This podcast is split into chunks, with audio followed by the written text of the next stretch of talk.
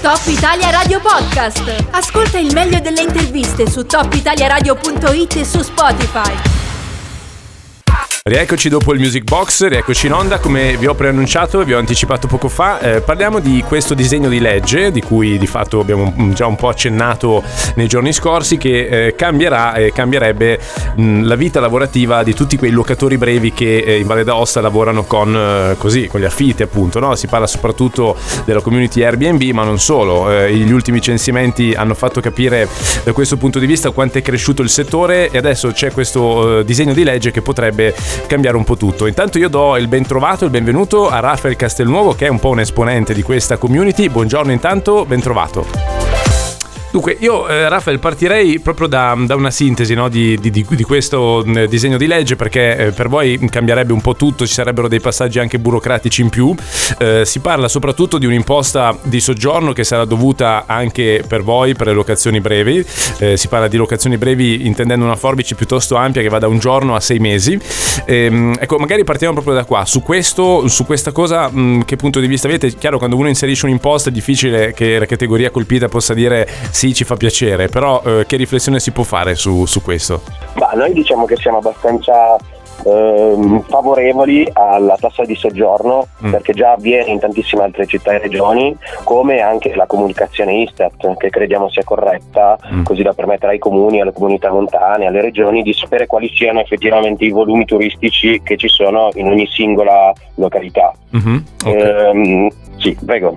No, no, poi, eh, poi appunto ci, ci, saranno anche dei passaggi ulteriori. Tu giustamente hai già anticipato quella sulla comunicazione Istat. No? Sappiamo che gli alberghi già sono tenuti a fare questa cosa e mi pare di capire che c'è disponibilità anche da parte vostra nel fare, nel fare lo stesso. Um, poi eh, leggo per esempio che il comune dovrà rilasciare questo eh, famoso CIR, cosiddetto, cioè codice identificativo regionale, da rendere poi chiaramente leggibile su ogni strumento di, di promozione. Entro 30 giorni il locatore dovrà comunicare alle all'eventuale amministratore del condominio la data di avvio dell'attività e il CIR per l'appunto.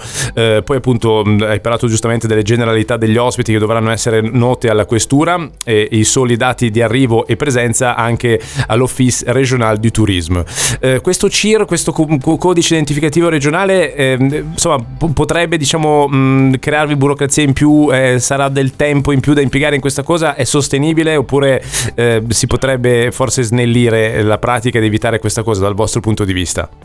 Beh, sicuramente se, se viene fatto mh, mm, come si deve mh, mm, non ci vorrà tanto. Mh, mm. se si fa tutto online tramite dei moduli già precompilati non credo che sia una, un problema per nessuno, anche perché eh, compila- la compilazione online ci vogliono veramente 5 minuti. Mm. I problemi che noi abbiamo visto invece su, questo, su questa proposta di legge riguardano invece delle limitazioni grosse che mh, mm, adesso ancora non ne, non ne, hai parlato, ma eh, il DDL parla di un limite di 180 giorni sul numero di giorni che si possono affittare annualmente mm. e questo Mm, è un problema, nel senso che eh, da quel che sappiamo nessuna regione ha legiferato in tal senso perché i contratti di locazione di tipo breve sono mh, mm, contratti che vengono previsti dal legislatore nazionale sul codice civile.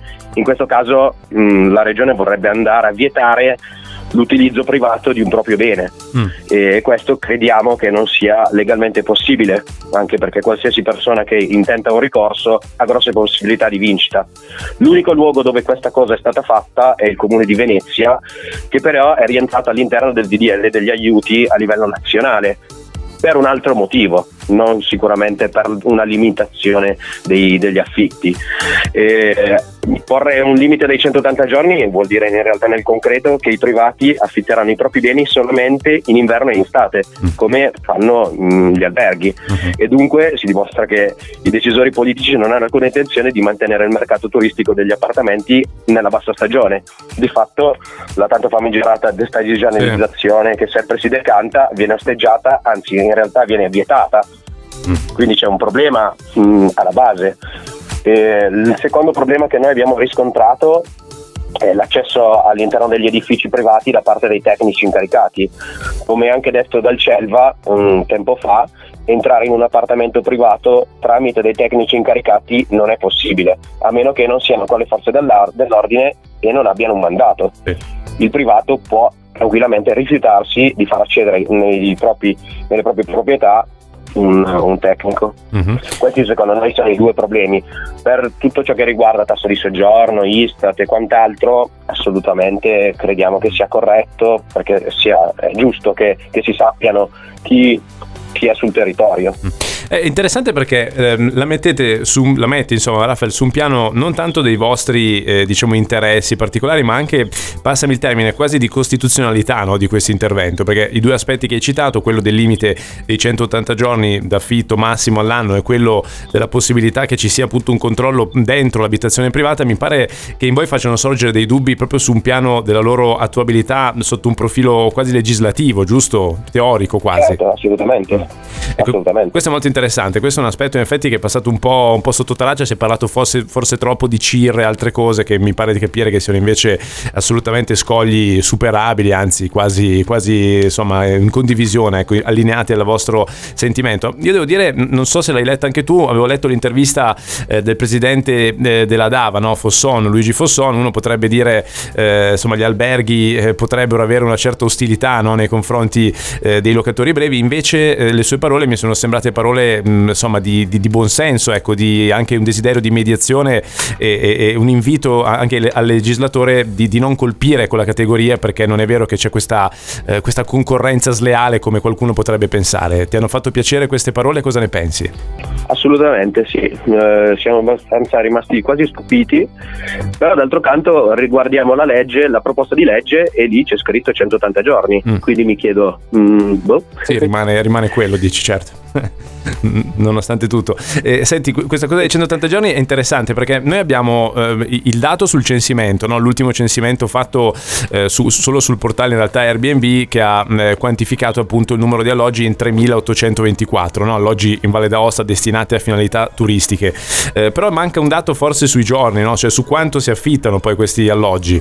Eh, mi è parso di capire dalle tue parole che mh, non è una cosa così rara che si superino questi 180 giorni fatidici di affitto all'anno giusto? Certo, sì, sì. Si va ben oltre. Eh, quindi... Dipende dalle, dalle zone turistiche, mm. le zone più turistiche come può essere Courmayeur, Cervinia, eh, la Twill, è probabile che superino i 180 giorni, mm. anche perché se noi contiamo solo l'inverno più l'estate, bene o male arriviamo a quei numeri lì. Mm. Più eh, nella bassa stagione capita spesso, magari chi va alle terme o quant'altro, che il weekend si prenda un appartamento piuttosto che andare in un albergo che nella bassa stagione ovviamente chiuso.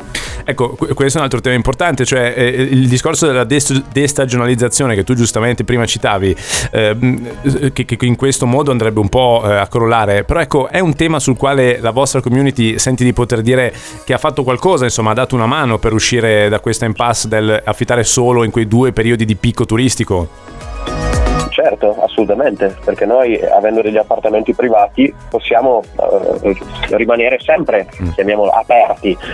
Di tutti i weekend, noi bene o male quasi tutti i weekend abbiamo gente, mm. quindi creiamo in realtà non solo indotto per noi stessi, ma anche il nostro cliente poi va al ristorante, va al bar, va alle terme, mm. quindi è tutta una catena economica che gira attorno. Sì.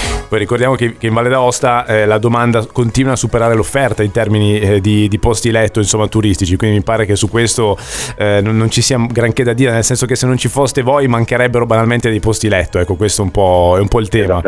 Eh, va bene, c'è, c'è, un ascoltatore che ha scritto eh, in pratica vi, vi, portano a fare la burocrazia che gli alberghi hanno da anni, però in realtà eh, per rispondere a Renzo, quello che diceva Rafael n- non è tanto il tema della burocrazia, è proprio il tema dei vincoli che vengono messi su, sulla possibilità di operare, cioè i 180 giorni appunto e appunto l'altro tema di cui si parlava poco fa. Raffaele, io eh, a questo punto se, se, non c'è altro mi pare che abbiamo più o meno detto tutto, se ci sono altre cose che ti va di sottolineare, insomma fai tu in chiusura, se no ci salutiamo e ci risentiamo poi più avanti quando questo DDL avrà i suoi sviluppi, insomma i suoi vari passaggi eh, nelle varie sedi istituzionali. No, volevo solo aggiungere una cosa che mh, mm, eh, noi in quanto proprietari di appartamenti già so- sottostiamo a due regolamenti. Una è la cedolare secca, sì. quindi sugli incassi del 21%, e l'altra è la comunicazione alla questura. Quindi sono due cose che già ad oggi facciamo. Mm-hmm. Sì, esatto, quindi burocrazia c'era già e c'erano già eh, dei, dei, non era proprio un, un esatto. settore diciamo deregolamentato, ecco c'erano già delle, delle norme assolutamente, questo, questo è fatto bene a specificarlo. Grazie mille allora Rafael Castelnuovo per questo suo intervento, grazie, ci risentiamo appunto in futuro, seguiamo gli sviluppi di questo DDL sugli affitti brevi. Grazie, buona giornata. Top Italia Radio Podcast. Ascolta il meglio delle interviste su topitaliaradio.it e su Spotify.